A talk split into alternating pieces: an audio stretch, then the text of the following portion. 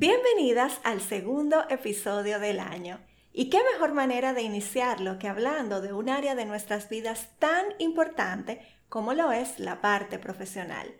Hoy estaremos conversando con una experta en la materia que te brindará todos los tips y herramientas indispensables para que puedas conseguir en este 2021 el trabajo de tus sueños. Si dentro de tus metas del nuevo año está el insertarte o reinsertarte al mercado laboral, o si tienes planeado cambiar de empleo, no te lo puedes perder.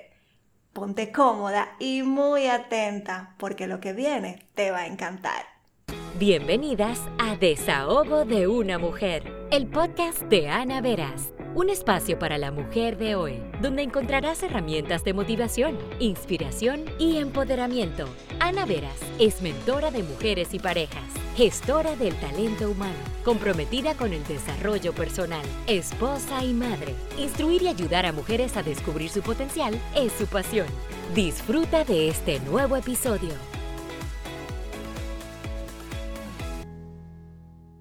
Hoy nos acompaña una experta de la gestión humana, quien nos proveerá de herramientas y tips para iniciar el año con el trabajo soñado. Ella es mentora laboral, asesora de marcas empleadoras, psicóloga organizacional con más de 8 años de experiencia en recursos humanos, trabajando para empresas multinacionales. Es autora del libro Empléate con Éxito, creadora de Working RD, el primer congreso de empleabilidad digital, fundadora de Parloteando Human Development y Élite Digital Growth, un espacio para apoyar a profesionales a impulsar su posicionamiento digital. Le damos la bienvenida a Sterling Lagares. Bienvenida, Sterling, ¿cómo te sientes? Hola, muchísimas gracias, Ana, por la invitación. Me siento súper bien y muy contenta de poder compartir contigo y tu comunidad un poquito de lo que sucede en el mercado laboral. Sí, yo también estoy súper feliz porque es un tema que me han pedido varias personas. Por eso quise buscar una persona experta y profesional como tú en la materia. Y para que podamos conocerte, cuéntanos un poco sobre Sterling en el plano personal.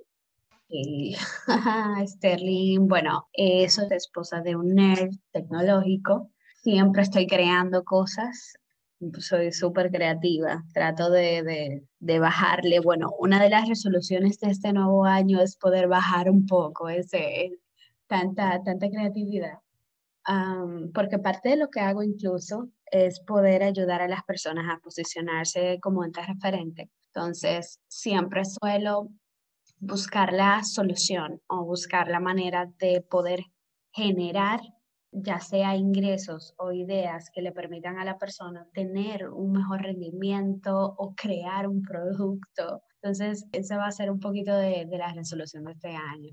Soy una LinkedIn entusiasta, LinkedIn para mí es una de las plataformas preferidas y de hecho es una de las más grandes a nivel profesional, que actualmente ha sido de gran impacto para todo lo que está sucediendo.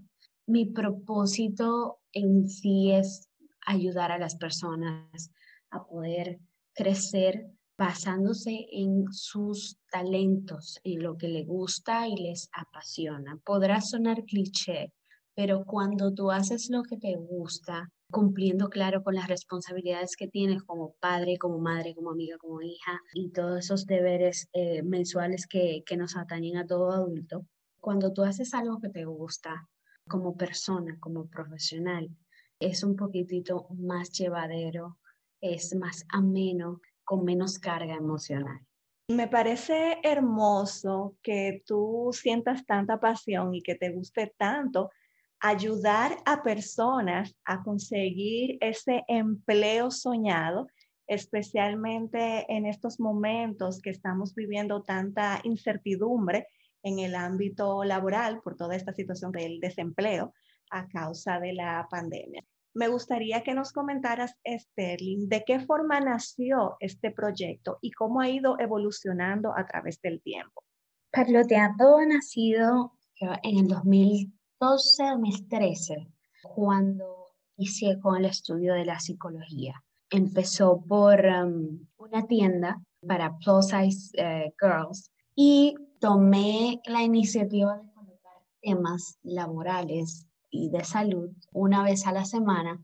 Entonces tenía mucho interés y causaba mucho auge dentro de las cuentas. Entonces, tú deberías de seguir colocando más. Entonces, a medida que estaba aprendiendo a nivel psicológico cómo se comporta la persona ya en un empleo, en un trabajo, en una organización, pues me fui motivando cada vez más en crear este tipo de contenido. Lo que hizo que entre hablar y hablar saliera lo que es Parloteando hoy en día.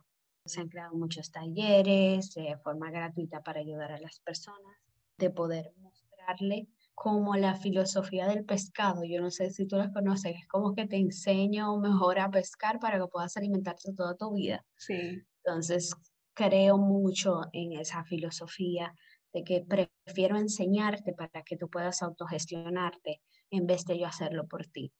Parloteando recientemente está evolucionando, se está transformando en un espacio para apoyar profesionales e impulsar su posicionamiento digital referente a la empleabilidad. Si eres coach, si eres emprendedor, si eres una persona que busca emplearse en estos momentos, es inevitable que te encuentres en medios digitales siempre y cuando estés mostrando y exponiéndote de la forma correcta para que una persona de recursos humanos, un headhunter, pueda tomarte como esa opción, que tú te conviertas en ese candidato ideal.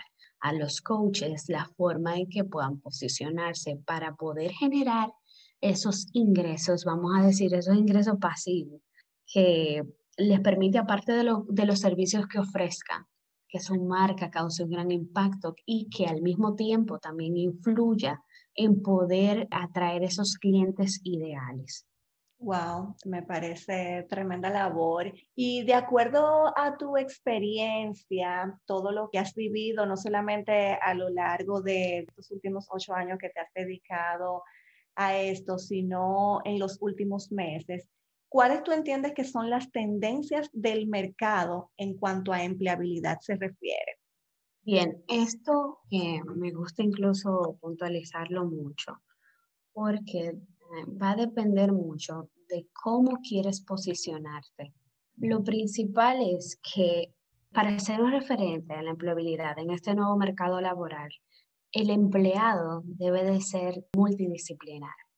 Aunque las especializaciones siguen siendo como esos requisitos fundamentales para la inclusión en el mercado laboral, ya no se exige esa titulación que demuestre una especialización de la persona. Entonces, actualmente también las habilidades personales vienen siendo un poquitito más relevantes, porque esto permite que la persona demuestre que trabaja con las capacidades de adaptación a diferentes actividades y responsabilidades. Tú mencionabas que una de las tendencias ahora es el posicionamiento digital. Entonces me surge la duda de qué va a pasar con el famoso currículum, va a continuar, va a desaparecer, y en caso de que continúe, ¿qué debe tener ese currículum o qué debemos tomar en cuenta en el aspecto digital para convertirnos en un prospecto que no pase desapercibido al momento de buscar empleo? Bueno, es algo que platico con mis colegas, y es que como la gente no está lista para escuchar que el currículum va a desaparecer. El currículum es algo que va a desaparecer con el tiempo. Eso no quiere decir que en nuestro país así sea. Sí existen en otros países ya el número o el uso de este documento, de esta llave a las entrevistas, así se ha reducido incluso muchísimo.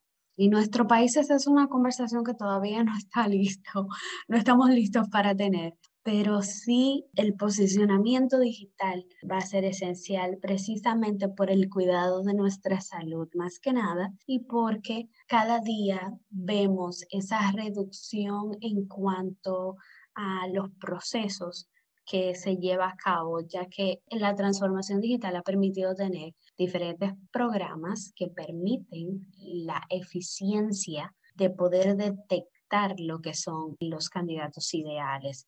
Entonces, platicando ya en sí, como nuestro país sí utiliza bastante lo que es el currículum, ya sea de forma digital, que los envíe, los comparta o los entregue físicamente, lo cual no es recomendable reciente, ¿no? Para tú convertirte en un candidato prospecto y que no pases como desapercibido, es que tu presentación debe ser formal y de alto impacto. Entonces tienes que tener un perfil estructurado acorde a tu experiencia, acorde a la experiencia del candidato, colocando información relevante a la posición que está aplicando en el momento. Entonces aquí es muy importante recordar que ese proceso es un matchmaking, ¿ok? Es tanto yo estoy reclutando empresas para trabajar como el empleador está reclutando candidatos para estar dentro de su empresa. Entonces tiene que haber un matchmaking. Eso es como incluso tener una relación, buscar una pareja. Tiene que haber un match. Entonces para que haya más o menos, vamos a decir, balance o esa armonía el uno con el otro, porque las organizaciones buscan candidatos que cumplan el 70% con lo que requieren para luego poder formar a esa persona conforme a la cultura que tienen, ¿no? Entonces, para ello es necesario que los empleados tengan presente, los empleados, futuros empleados y cualquier candidato que esté buscando empleo, es que el proceso de selección es de ambas partes. Tanto tú como candidato estás seleccionando una empresa en la cual tú vas a pasar la mayor parte de tu tiempo y como empleador yo voy a elegir una persona que va a ayudar a incrementar el rendimiento y el ingreso para poder posicionar mejor cada vez mi compañía, y esa relación debe de ser en armonía y debe de haber, en inglés es como que se dio ese match que nos permita pues coexistir durante un tiempo, ¿no? Tomando esto en cuenta, ¿tú recomiendas que todas las personas que estén en búsqueda de empleo deben desde ya tener un perfil creado en LinkedIn o en LinkedIn, como le decimos en buen dominicano, o también qué otras plataformas pudieran tener presencia en vista de esto que mencionas del currículum? Fíjate, yo siempre voy a decir que utilices LinkedIn, porque LinkedIn es la plataforma más grande a nivel mundial. Okay, estamos hablando de que esa es tu tarjeta de presentación las 24 horas del día, los 365 días del año, donde cualquier persona en cualquier parte del mundo puede verte. Entonces, ahora mismo con la covidianidad, ¿no? Tenemos la oportunidad de que ya el trabajo no necesariamente está en la ciudad en la que vivo, porque puedo utilizar el teletrabajo como una opción. Siempre recomendaré LinkedIn porque es la red diseñada para conectar personas con talentos que permitan potencializar esas conexiones y esa escala profesional que tanto buscamos, porque al fin y al cabo no solamente buscamos un empleo para existir o coexistir, sino que buscamos empleo para poder seguir creciendo a nivel profesional. Entonces, siempre recomendaré esta plataforma. Sin embargo, hay otras plataformas que se utilizan como el DAVA, el mismo Empléate Ya, los busqueros y otras plataformas. De hecho, también se está utilizando mucho el Instagram, seguir cuentas que postean esas publicaciones de trabajo que son compartidas en las diferentes redes o grupos sociales. Entonces, mi foco esencial es siempre LinkedIn, pero dependiendo de la posición que estés buscando, puedes tener presencia en otras plataformas siempre y cuando haya una coherencia. Debido a todo esto de la covidianidad, que el mundo entero ha cambiado, las empresas han tenido que adaptarse a estos cambios y en este proceso de adaptación también debemos entrar nosotros, las personas, sobre todo aquellos que están en búsqueda de nuevas oportunidades. En este sentido, ¿cuáles son las competencias más valoradas por las empresas en esta nueva normalidad? Todas las personas creativas, motivadoras y comprometidas, y sobre todo con conocimiento tecnológico, son las más necesarias para tener éxito actualmente, ¿no? pero acorde a diferentes estudios que se han venido realizando desde que inició todo esto, las competencias más valoradas vienen siendo el liderazgo y el autoliderazgo, o sea, que tú puedas autogestionarte ya dentro del espacio donde estés laborando. Competencias digitales, o sea, ya son totalmente esenciales. Las cosas que antes teníamos pensado que iban a llegar en 5 años o 10 años, esos proyectos de digitalización, tuvimos que hacerlo en semanas. La resiliencia, sobre todo siendo resiliente ante cualquier situación, porque no todos estamos acostumbrados a esto. No es para todo el mundo estar en casa, trabajar o tener que salir al trabajo esporádicamente. Y es una vida que normalmente es, yo voy en un horario a la empresa y me desconecto, pero ahora mismo tenemos todo cerca, tenemos todo ahí. Entonces, ser resiliente es uno de ellos. Saber gestionar el tiempo, tener una organización, una planificación, vamos a decir, ideal, que te permita cumplir con tus funciones como padre de familia, hijo o amigo, pero sobre todo como empleado y líder. La inteligencia emocional es fundamental para poder sobrellevar todo lo que conlleva los cambios, el trabajo en equipo, tener una visión estratégica, la creatividad de innovación y la habilidad de comunicación, que esa es una, de hecho, uno de los retos en este proceso de teletrabajo. Excelente, o sea que tenemos que poner manos a la obra y a desarrollar todas estas competencias o a seguir trabajando en ellas si ya las tenemos. ¿Qué tú entiendes, Sterling, que debemos tomar en cuenta para tener una entrevista de trabajo exitosa? Porque obviamente la parte de la entrevista, aunque siempre que nos llaman para una, estamos muy emocionados, pero quizás al momento de estar ya experimentando la entrevista, podemos estar un poquito nerviosos, con ansias, que no sabemos qué va a pasar. Entonces, ¿cuáles son esos tips que tú puedes ofrecernos para convertirnos en el candidato idóneo y tener éxito en esa entrevista de trabajo? Bueno, déjame puntualizarlo un poquitito. A ver, te diría que dentro de las principales recomendaciones o tips que sería de mi parte, es conocer bien tu currículum y tu perfil digital. Anteriormente mencioné lo que es tener la coherencia dentro de los portales, y esto es algo común que sucede, que los candidatos se registran en diferentes portales, pero luego se olvidan. Y cuando están buscando empleo, fíjate que lo normal es que, ok, me quedé sin empleo hoy, ya el día de mañana ya yo estoy enviando currículum, a más no poder. Entonces no se da ese tiempo de duelo, no se da ese tiempo de proceso de la situación que está sucediendo y tomamos acción inmediatamente. Entonces esto puede perjudicar grandemente al momento de nosotros tener una entrevista laboral, porque venimos cargando todo el proceso de duelo de ya no estar trabajando en un lugar, lo llevamos a las entrevistas. Entonces, el conocer tu currículum y tu perfil digital es un momento donde tú tienes que tomar,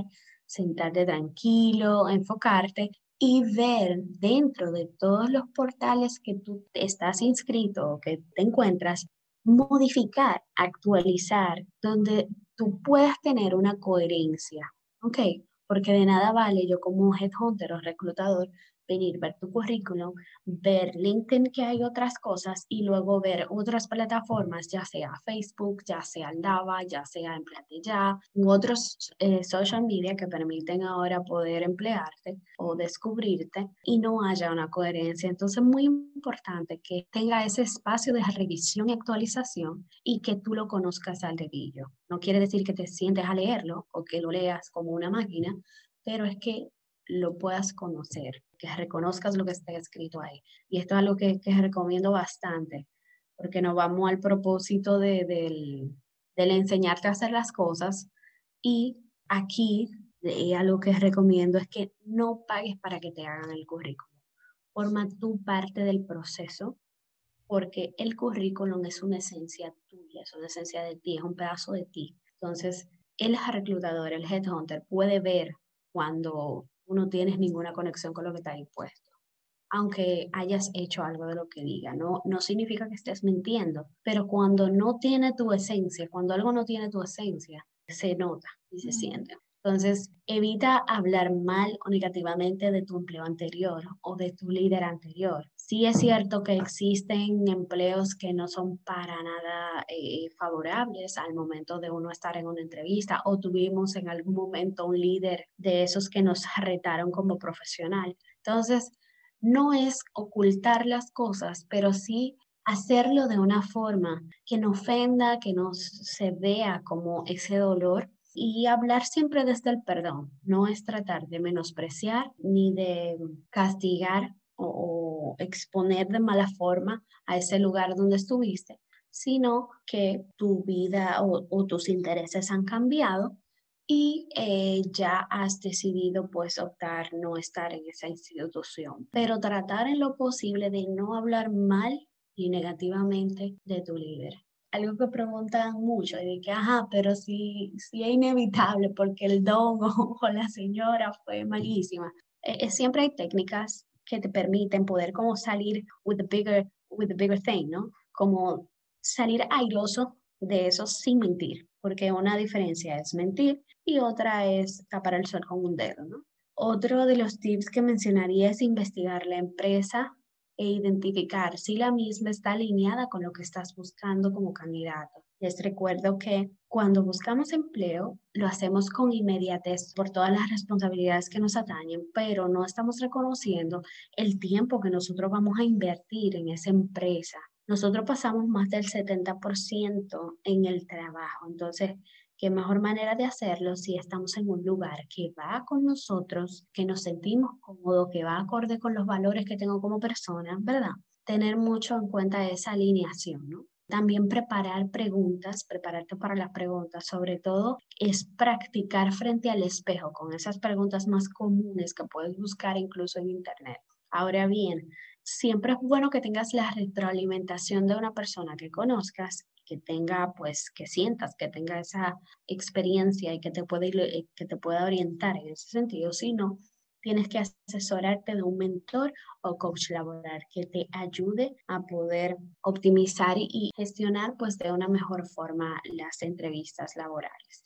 Prepara tus referencias, este es otro tip, y tenlas al día. No es bueno, y esto también es algo muy común, no es bueno que coloques la misma referencia que tuviste hace 5 años.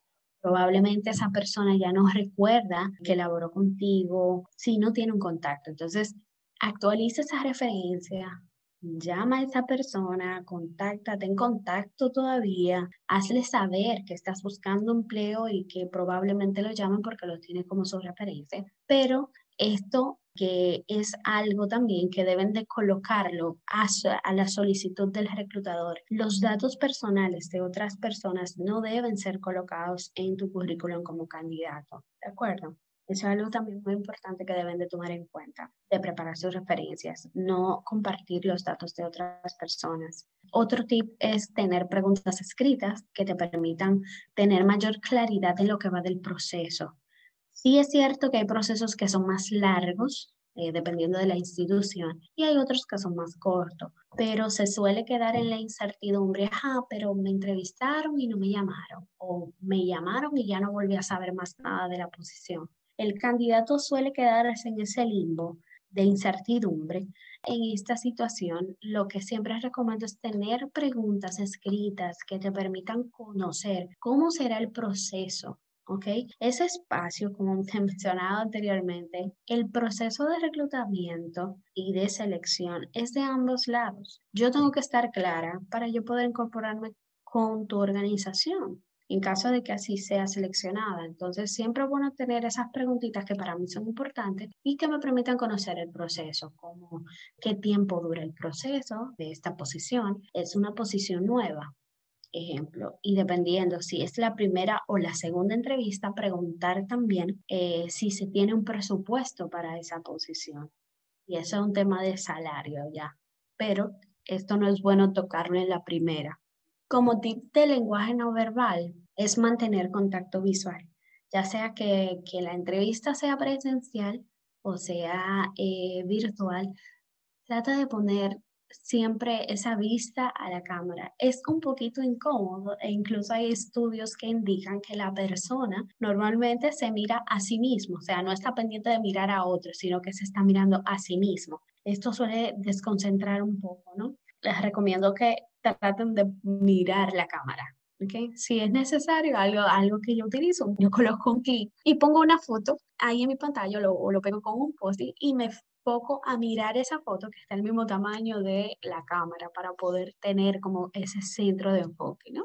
Contestar pausadamente. Sí es cierto que cuando estamos en una entrevista los nervios suelen traicionarnos, o ahí es donde florecen a su mayor fervor. El que tú te prepares y practiques antes te va a ayudar, o sea, muchísimo a tu poder tener esa calma en el momento del proceso, porque aunque ya estemos virtual, la mayoría se ve y se sienten en el tono de voz. Entonces, también de la mano a eso es evitar los movimientos nerviosos, esos tips que a veces nos da como ver mucho la pierna, ya sea presencial o virtual, o el mirar para todos lados, el estar pendiente de lo que nos pasó por el lado, ¿no? También la postura. Si estamos de forma virtual, todo se va a ver. Entonces, aunque haya delay, señores, o sea, se ve. Y si es presencial, obviamente una postura que te permita sentir, que te permita mostrar que estás calmado, que estás seguro, es un gran factor, ¿no? Y por último, en cuanto al lenguaje no verbal, es que te vistas formalmente. Señores, vístanse de pie a cabeza, aunque sea virtual. No importa si va a ser unos breves momentos que vas a estar online, o si eres una persona estructurada, tienes un día para tener entrevistas, pero vístete completamente. O sea, ya hemos visto videos donde las personas tienen pijama de la cintura para abajo y eso se ve porque se paren. Es muy incómodo. Trate siempre de estar vestido formalmente, ya sea que vaya a la institución o sea de forma virtual. Esto es muy importante que conozca la organización y cuál es el modo de vestimenta, porque no para todo hay que tener saco y corbata. Bien. Totalmente. Unos tips muy valiosos. Muchísimas gracias por compartirlo. Tú mencionabas dentro de los tips algo muy importante, y es el hecho de no compartir información confidencial de las personas que van a proveer referencias de nosotros. Es decir, es muy común el hecho de ver que se comparten los números telefónicos en las referencias. Uh-huh. Uh-huh. ¿Cómo entonces se puede plasmar esa información sin tener que compartir datos personales? ¿Cómo se las podemos proveer al reclutador? Esto es en la carta de presentación de correo electrónico. Si estás físico, le puedes indicar que si necesita alguna referencia, y también vía telefónica cuando te entrevisten. Cuando te hagan esa primera entrevista, tú puedes indicarle al final que cualquier información adicional que esté en tu currículum, te pregunten que tú con muchísimo gusto se la puedes compartir. Pero aquí, y gracias por puntualizar esto, siempre es muy importante la presentación, y eso es algo que lo mencionamos arriba.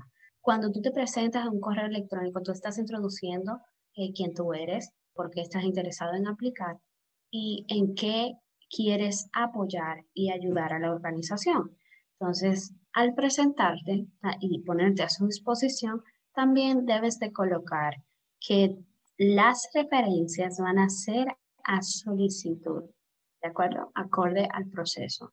¿Por qué?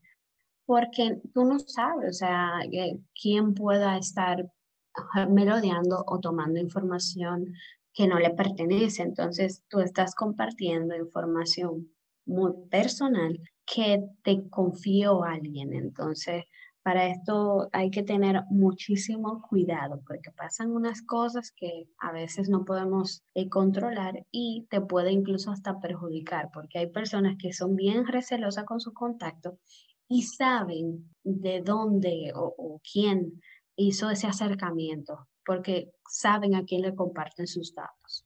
Siempre les recomiendo que dentro de tu presentación trates de colocar la disposición que tienes para brindar cualquier información adicional que sea necesaria para eficientizar el proceso, o vía telefónica también hacer lo mismo.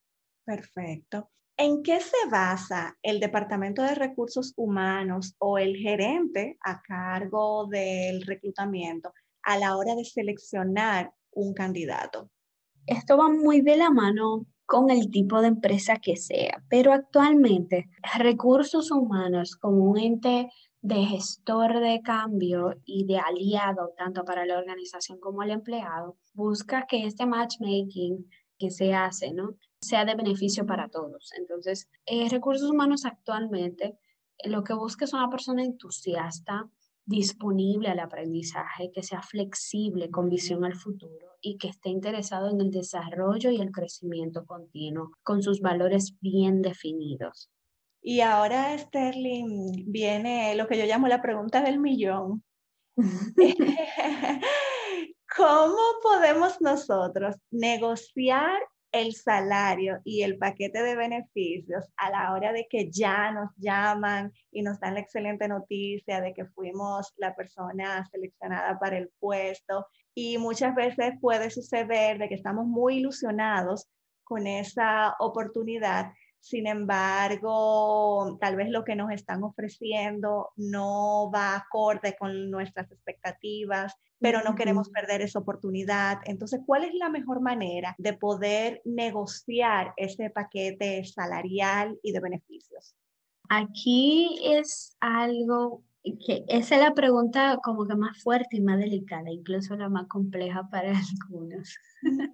Entonces, aquí algo que me gusta pues puntualizar mucho es que la persona debe reconocer cuál es su valor en el mercado. Si la persona no tiene conocimiento cuánto vale su talento en el mercado, va a estar, como digo yo, y va a sonar como de moda, pero yo me refiero mucho al pulpo en patines, porque eso es como salir a ciegas. Entonces, si yo no conozco cuánto vale mi posición, cuánto vale lo que hago en el mercado, bien puede ofrecerme cualquier propuesta a una persona y aceptarlo. Las personas suelen comparar los salarios con lo que yo ganaba antes y lo que quiero ganar ahora. Aquí, de algo que yo tengo dentro del libro Empléate con Éxito y en el plan de estratégico laboral que va a salir disponible para todos en enero también, a mediados de enero, es que en este proceso de negociación de salario, tú primero tienes que conocer tu valor en el mercado. Luego de que ya tienes el conocimiento de cuánto vale tu posición, hacer ese match entre el sector y la industria. Ok, porque una posición, vamos a poner un encargado comercial, no paga igual en una pymes, no paga igual en una multinacional o en el sector bancario o de zona franca. Cuando tú reconoces cuánto vales en el mercado y cuánto está pagando el sector, tú tienes más o menos una idea referente a tus gastos y a tus responsabilidades. Entonces, aquí las personas lo que suelen comparar es, no, yo ganaba 60, yo quiero ganar 80. Entonces, tú te quedas como que, pero no hay una coherencia. O sea, no, porque tú vienes de un sector totalmente diferente. No se paga igual, no tiene los mismos beneficios ni tiene los mismos salarios. Aquí hay mucha variación en eso, pero hay un estándar, ¿no?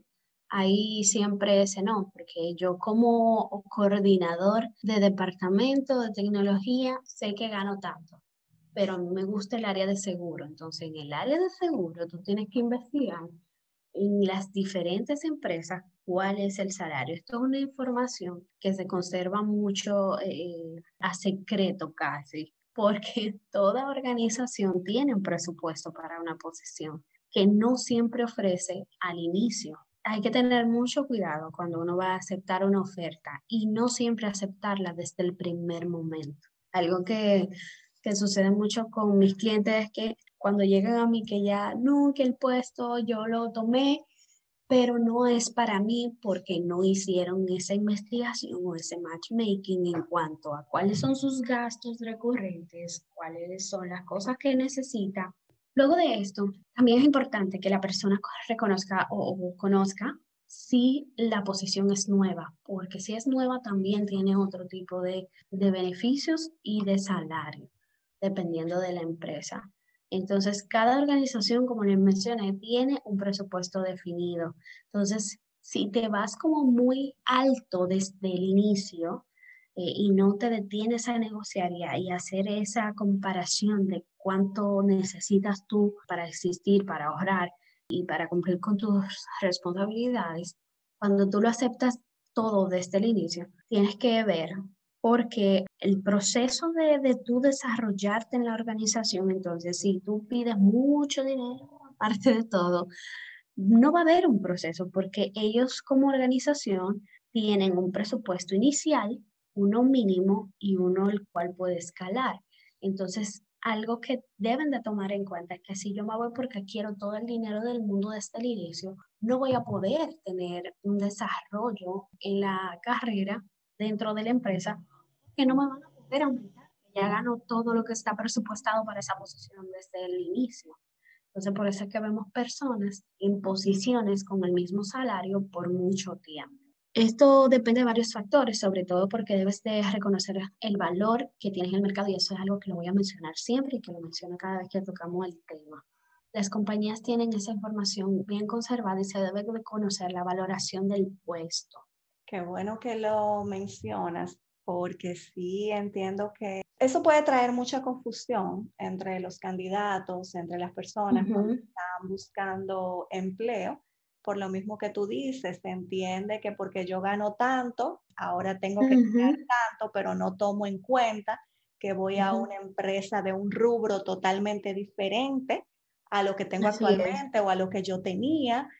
Y el hecho también de, vamos a ponerlo en un lenguaje más llano, de ese tope salarial, de que las empresas obviamente tienen una escala de salarios, y si desde el inicio llegas con el salario tope, es probable que entonces en el proceso te puedas desmotivar, porque ya no va a haber como que ese crecimiento en ese aspecto. Así que es sumamente importante que lo tomemos en cuenta a la hora de aceptar una oferta y a la hora de querer negociar dicha oferta también. Sterling, yo pudiera quedarme todo el día hablando aquí contigo de este tema, porque me apasiona muchísimo por la experiencia que tengo también en el área, y sé que todas las personas que están escuchando este episodio van a quedar o tienen ahora mismo el deseo de conocer un poco más de todos estos temas, y sobre todo en este momento, iniciando un nuevo año, que queremos quizás cambiar de empleo, o las personas que están desempleadas, insertarse nuevamente en el mercado laboral. Así que cuéntanos dónde podemos contactarte para obtener más información de todos los servicios que tú ofreces como asesora y mentora laboral. Bien, pueden conseguirme en Instagram con el user Sterling Lagares, y en LinkedIn igual, Sterling Lagares. Yo estaré encantada de responder todas tus preguntas. Siéntense libre de escribirme por DM. Siempre y cuando los vea voy a responder. A veces se le pasa a uno con tantos mensajes. También pueden escribirme al correo info@parloteando.com. Dentro de mis redes pueden ver los contactos de información. Sí les oriento a que también visiten el link en mi bio, donde podrán descargar tanto diseño de posicionamiento ideal, de posición ideal, y el mini planner que se llama planificación laboral, y el libro de Empléate con Éxito, que este es un libro que te lleva paso a paso desde el inicio, de ya sea que no tengas experiencia laboral o ya tengas mucho tiempo empleándote, es un paso a paso desde que dejas de tener empleo en ese momento y te guía hasta poder obtenerlo y mantenerlo. Entonces, consta de muchos ejercicios que te ayudarán a poder tomar control de tu carrera laboral. Así que este libro ya va a estar a disposición de todos, porque es algo que yo usaba solo con mis clientes, pero va a estar a disposición de todos hacia mediados de enero. Estaremos creando lo que es una lista de espera para el libro. Entonces, estoy a sus órdenes, y si quieren emplearse con éxito y posicionarse en el mercado digital, pues estoy a sus órdenes en @SterlingLagares. El libro, para aclarar un poquito, ¿es un ebook o va a estar también en formato físico? Estará digital, es digital, pero es probable que esté en físico también. Ok, excelente.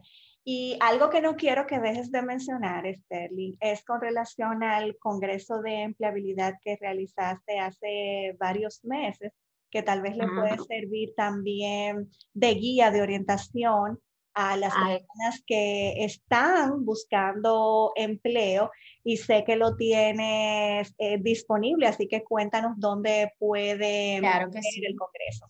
Claro que sí, y gracias que lo mencionaste, porque yo suelo, ya yo estoy pensando en el otro, entonces ya lo tengo como que no, porque va a salir, y trato como que de no comentar cosas que vienen, ¿no? Que eran 2 días de formación donde dimos 16 horas de capacitaciones con personas y profesionales expertos en sus áreas a nivel internacional y nacional. Pueden ver todas las grabaciones en YouTube, están colocadas, pueden encontrarlo con el hashtag Working 2020, Working sin la G al final. También estamos en Instagram. Este es un evento que ha sido diseñado para seguir fomentando la empleabilidad de la interacción con grandes profesionales que nos permitan, pues, conocer más de diferentes áreas y poder optimizar nuestro conocimiento para ser unos mejores profesionales cada día. Entonces, está directamente enfocado en el crecimiento de nosotros como personas para poder ser unos mejores profesionales. Así que les invito a ver en YouTube, lo pueden encontrar con el hashtag Working2020, y que nos sigan también en Instagram, @WorkingRD, porque el segundo Congreso de Empleabilidad viene fuerte, viene con grandes personas, y también lo vamos a hacer lo posible de que sean también 2 días consecutivos. Bueno, pues gracias, Sterling, por compartir este tema tan interesante con cada una de nosotras y por enseñarnos los verdaderos tips para iniciar este 2021 con el trabajo soñado. Muchísimas gracias a ti por la invitación y gracias a la comunidad por escucharme. De verdad les invito a que no dejen de formarse, porque nadie se quiere quedar atrás y cada día está evolucionando a velocidad impresionante. Entonces no podemos quedarnos atrás, tenemos que seguir formándonos y capacitándonos cada vez más. Así que muchísimas gracias, espero que nuestra conversación le haya servido de ayuda, y cualquier pregunta adicional que necesiten orientación, estoy a sus órdenes. Así que pasen un feliz resto del día y muchísimas gracias a ti, Ana, por la invitación, y gracias a ustedes por escuchar. Muchísimas gracias a ti, de verdad, por haber dicho que sí y aceptar que te realizara esta entrevista para nutrirnos con toda esta información. Y bueno, muchísimas gracias a cada una de ustedes por escucharnos cada semana.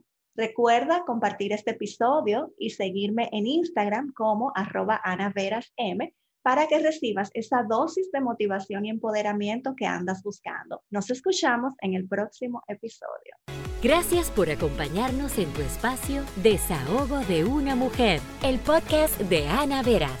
Hasta un próximo episodio.